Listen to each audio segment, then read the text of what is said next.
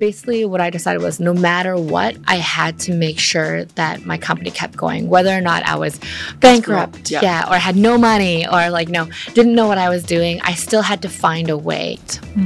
One of the things I think that we do have as an advantage as a Vietnamese company um, is that, you know, people, I think, know China very well. Yeah. And well, you know, that's where brand comes in, right?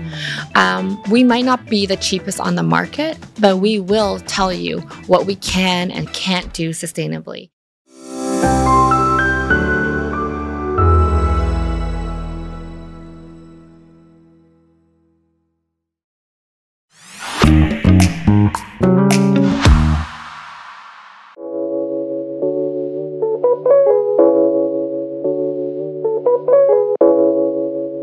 Welcome everyone to Vietnam Entrepreneurs on VietSuccess. I'm Vanessa Phan, the CEO and founder of Analytics Tech and Data Consulting Firm, and also the host of the show. This day, sustainability is a growing topic to all Vietnamese consumer. More and more people care about the green product, care about environment. Today, we are glad to welcome Ms. Marina Tran-Vu, the CEO and founder of Equo. She will share about her startup journey and also the raising fund strategy for her startup. Hi, Yes. thank you so much for having me. Yeah, thank you for coming to the show. And can you introduce a little bit about yourself? Uh, sure. So I am Vietnamese, but uh, I was born and raised in Canada. I came to Vietnam about three and a half years ago. Uh, prior to that, you know, I I studied in Canada. Um, I also worked in Canada for a number of years. So I worked for companies like Unilever, Bacardi, LG, doing brand and marketing for them. So I launched a lot of products for them in the market. Uh, and then, yeah, I came over here about three and a half years ago. Um, really, the intention was just to stay for one year, um, you know, connect with my heritage a little bit. But then I started Equo about two and a half years ago. Um, and ever since, it's been a really wild ride. yeah. What is your motivation behind the current startup, like green product? Yeah. Equo, right? Yeah. I mean, It's quite tough to me. it, it's very tough. And I'll be honest with you. Um, prior to my startup, I wasn't actually the most sustainable person. You know, I, I heard a lot about it. You know, you see a lot on social media about like we got to save the planet, we got to care more about the environment. I always loved the environment because I know I grew up in Vancouver where there's a lot of nature. It's very beautiful. Um, but really, what drove me was um, the birth of my nephew. Actually, so my nephew is now three as well, and he's very very cute. he's half Korean, half Vietnamese. Um, super cute. Um, and I, oddly enough, didn't really love babies before or kids, but there's something about you know having um, you know a child come into your life, and this was my uh, sister's son, um, and he came into my life, and I was like, you know, I want to do something for him, and the idea around this business and him coming into my life at the same time really motivated me. So, the reason now, what drives me every single day, is to try to build a better future um, for him and hopefully other generations to come, including my own children too. wow, cool. From your experience, Mm-hmm. what is the key factor to keep your startup up to now two years already, right? Yeah, um, this sounds very weird to be honest with you, but um, it's just perseverance. Um, I think that is the biggest difference between a startup that you know doesn't go too far and a startup that keeps going. Um, basically, what I decided was no matter what, I had to make sure that my company kept going, whether or not I was bankrupt, Yeah. yeah, or had no money, or like you know didn't know what I was doing. I still had to find a way, and so perseverance and honestly problem solving too are the biggest reasons why I think our startup is still around. Otherwise, if I just uh, if I just didn't keep going even though I had like, you know, 20 things going against me, we would have stopped honestly a long time ago because we started our our company during the pandemic, which was really a difficult time period. yes. So how about the selling part? How you sell to customer Yeah. during that period of time? Oh, um, yeah. This is actually what kind of uh, was built into our business model a little bit. So, traditionally, this category for straws and utensils and everything is considered like food service, which is more of a B2B customer versus a direct to consumer customer. But as everyone knows, during the pandemic, a whole bunch of restaurants and businesses, hospitality, they all shut down or they were significantly impacted. And so I was trying to figure out a way for our business to still keep going to still run you know especially in these categories and so that's when we actually shifted to online mm. so a majority of our business when we started basically like 99% of our business when we started was direct to consumer online. So we actually created retail packaging, which was also something that wasn't seen in the industry. Um, you know, straws and forks and knives and spoons and things like that. They're not very sexy as a category. Yes. You know, people don't really pay attention to it. They don't even invest in it. So um, what you'll see is that most people can't name a brand within the category, mm. you know, so that's something that we wanted to do that was different. We're like, okay, if we're going to go do retail, you know, we want to be a brand that owns the category. If you think mm. of a mm. straw or you think of a fork that's sustainable, you think of Equo. Mm. And so that is what made us different. So that's how we sold in the first probably year and a half of our business. And then now that things have started to open up, we've been able to shift that to B2B um, to our customers and acquire them. Yeah. So how did you define your target customer? Yeah. um, you know, trial and error. I think big, big, big one was trial and error. Um, again, we didn't really know much about the retail consumer for straws because you don't really think about the main consumer of straws, you know, just going into a convenience store, grocery store, picking up a pack of straws or forks, you know, to bring home. But um, what we learned during the pandemic is because people were staying home, you know, they were hosting maybe small get togethers or parties at home, people were a lot more concerned about mm. cleanliness mm. as well. So, um, you know, they wanted things that you can use once and throw away. But uh, we are also trying to think about okay, what can you use once and throw away that was also sustainable, you know, a better impact on the on the planet. And so we had to learn about that consumer a little bit. So that's when we started saying, okay, they need smaller packs for at home. They'll probably need different sizes. People are probably drinking a lot during the pandemic, you know, to, to get through things. So yes. we got to do cocktail, um, you know, retail packaging. Um, so that's why we focused on that. Mm-hmm. And then at the same time, uh, using this time when people had a lot of time on their hands to educate them about the different materials. And so that's how we figured out our target consumer. It was through trial and error and just learning about their behaviors, their shifted behaviors during the pandemic. And then after that, then we start to learn more about the B2B businesses, which have been there for a very long time and what their needs were, which is primarily on cost uh, versus anything cost and quality as a balance. Mm.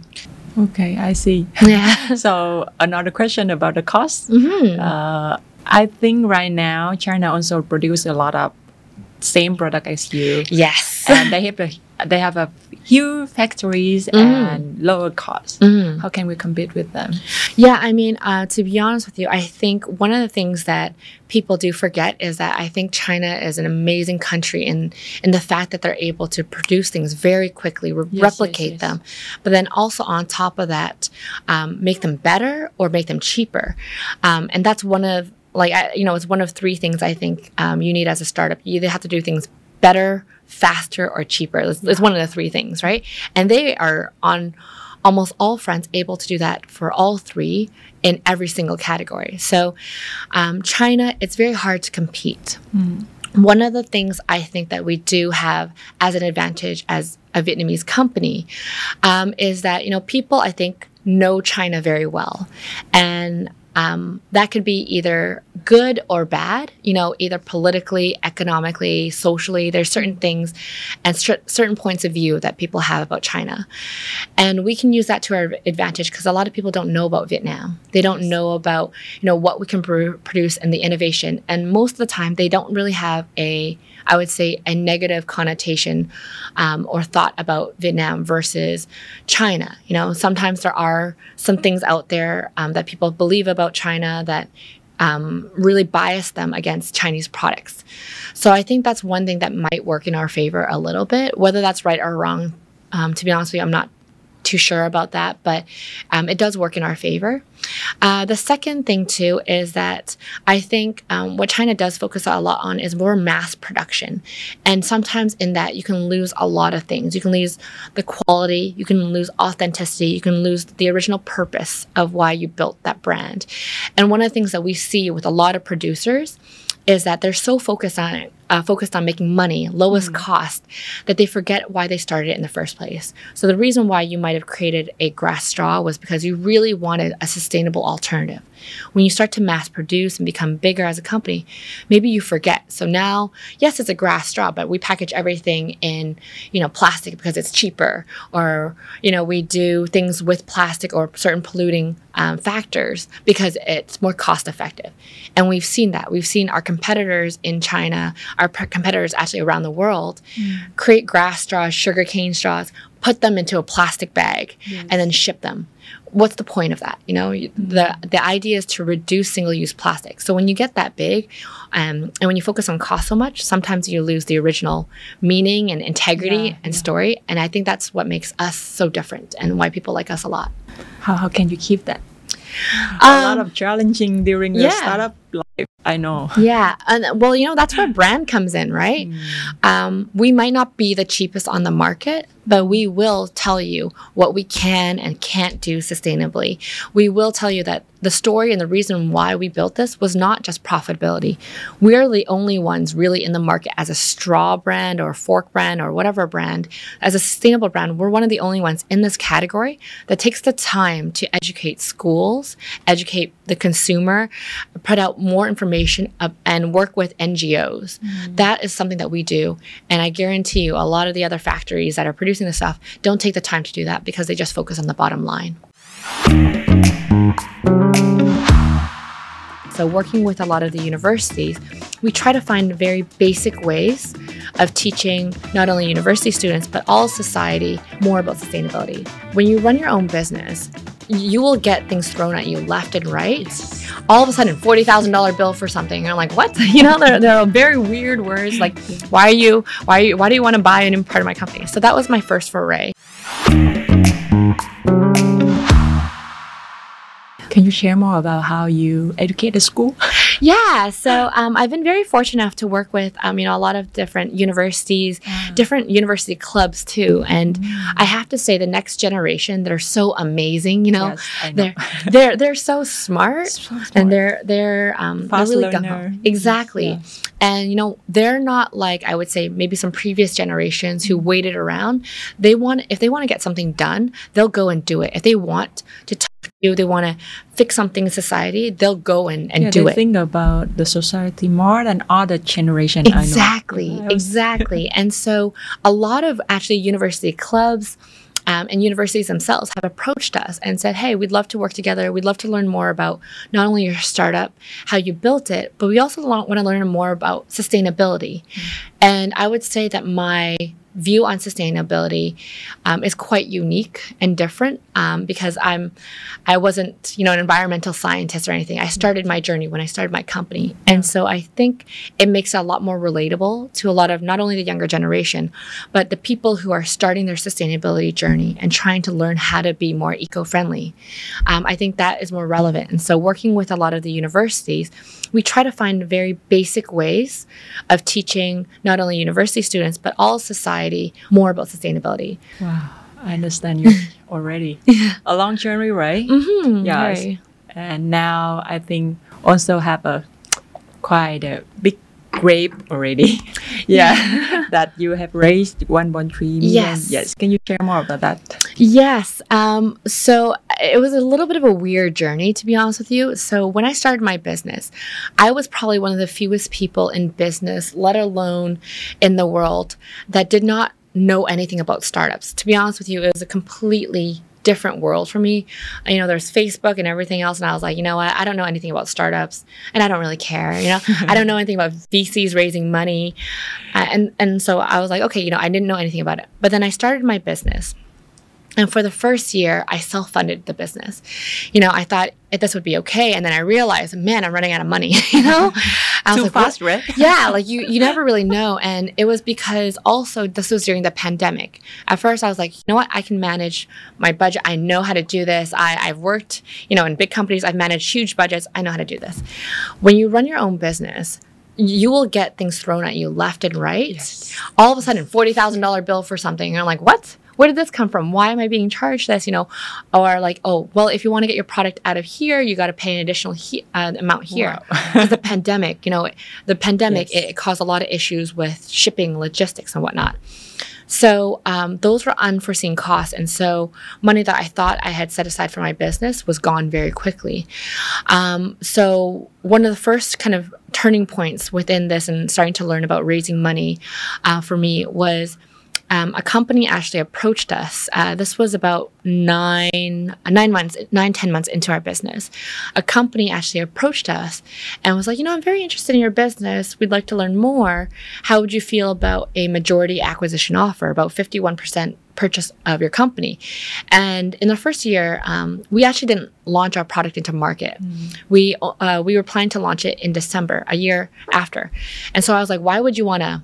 Buy any part of my business before I even launch it into market. You don't even know it's going to Yeah, sell or yeah, be successful. Why would you want that? So that was my first kind of taste of um, like shares and acquisition and equity. I was like, what are all these? Yeah, what are all these words? you know, they're, they're very weird words. Like, why are you? Why are you? Why do you want to buy any part of my company? So that was my first foray. So after that first experience, you know, and that experience was a huge learning experience because it was about negotiation, um, about valuation. Um, we didn't agree on a valuation because I didn't I didn't know how to do valuations, you know. So um, after that experience, I talked to a friend of mine um, who actually happened to run a very, very successful um, edutech um, sort of company, millions of dollars in revenue, been running for 10 plus years. And I told him about my business, and he's like, you know what? Let me let me help you a little bit. And he be basically was not only an amazing friend, but became a mentor to me, taught me everything I need to know about angel investing and whatnot, um, and how he got his investors. He's gone through, I think, like eight rounds of of um, raising money. So he's very experienced in that. Then he introduced me to a company called TechStars, which is a global, um, you know, startup accelerator. Um, I got introduced to them, got into the TechStars program. From the TechStars program, they were also very amazing. They taught me everything about angel investors, introduced me a bunch of people. That's really when raising started. So I started to get my first angel investors, and then I got my first VC in. Um, technically, Techstars is a VC, so I got them in as an investor. Then I got another VC in, and then I got my last sort of round of VCs and angels in. And so um, it was actually a very long process. I think I raised over about eight months because I was learning how to raise at the same time as Yeah, yeah, raising. yeah, so I. Think it was a little bit of a different sort of experience than most um, startups would have. They, most startups probably like one or two months, let's raise, and you know we're done. you Oh, know, not that fast. yeah. Well, I don't. I don't know. I think I've, I've heard people are like, I want to close in three weeks, and I'm like, oh, I, you know, I did eight months. so uh, it was a very different experience I had. Yeah, I Yeah. think you are the careful person. because- Care- yeah. Careful, but to be honest with you, I didn't know what I was doing at the beginning. so so that I that. I think had a lot to do with it. So yeah. So and um, by the way, I want also want to ask about the green product is Hmm. quite difficult to get a huge machine Mm. profit, right? So how you improve, uh, prove your your company and prove to the investor that will be the percent, potential one yeah. for them. Yeah, you know what? That's a, a great question. Um, so, first off, um, our business is based off of physical products. So, the margins are maybe 40, 50%. Sounds like a lot, but when you compare it to tech or you know some other you know very efficient sort of products you know their margins are 80 90% right? And so um, when you take a look at our business obviously i would say that most investors would be like nah i don't really want to invest in that. But i think we're addressing a really big sort of issue. And um, you know keep in mind we started addressing this issue about two and a half three years ago before sustainability became a really hot topic. So i think that played in, a lot into our advantage as well. Um, another thing too is we're doing things differently. We go b2b as well as b2c which most people recommend um, and I've been told by many, many, many people, choose one. Don't be, you know, don't be too ambitious and you know, and go two channels. Choose one and do very well. Otherwise, your business is not going to work.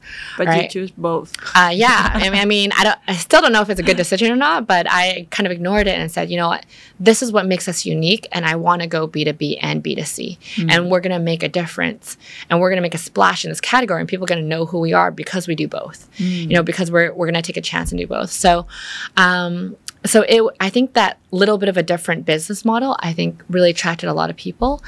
Uh, and to be honest with you, I don't think I was also um, uh, the typical founder. You know, I didn't have the again the sustainability background, but I had an idea of what I think the consumer wanted.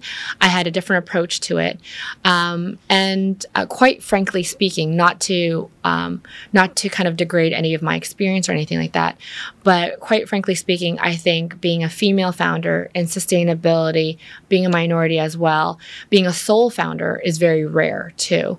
Um, so I think either people were very interested and wanted to take a chance on it just because they wanted to see where things went, or they saw something completely different, which um, our business and myself kind of brought to the table. So I think maybe that's the reason why a lot of people invested. Yeah. Yeah. Nice.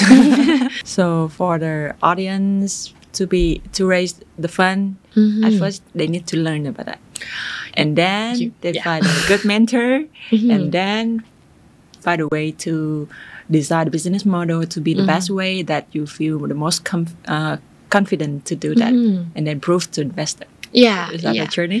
I, I think I think that would be probably my way of doing it. Yeah. I don't know if it's um, the startup playbook way of doing it, but yeah, I, I would agree.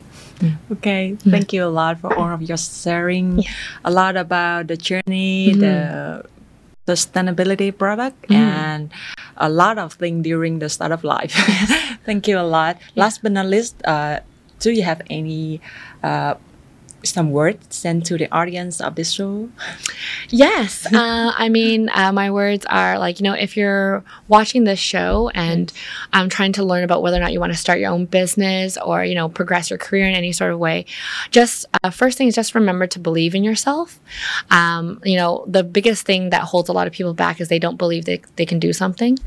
Uh, and the second thing is that, um, you know, it's all about execution, right? Um, one of the things that people are always tell me is like, oh, yeah, I have a great idea. You know, everyone has ideas every single day. If you want to do something, get up and do it like and execute you know don't don't just be afraid of like what's going to happen just get up and do it otherwise you'll never know Yes. you'll you'll never see your potential so Yeah. Thank you for your sharing today.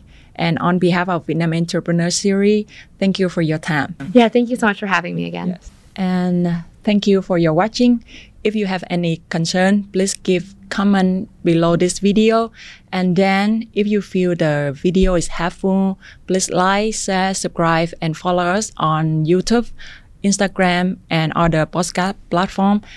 Thank you and seeing you again.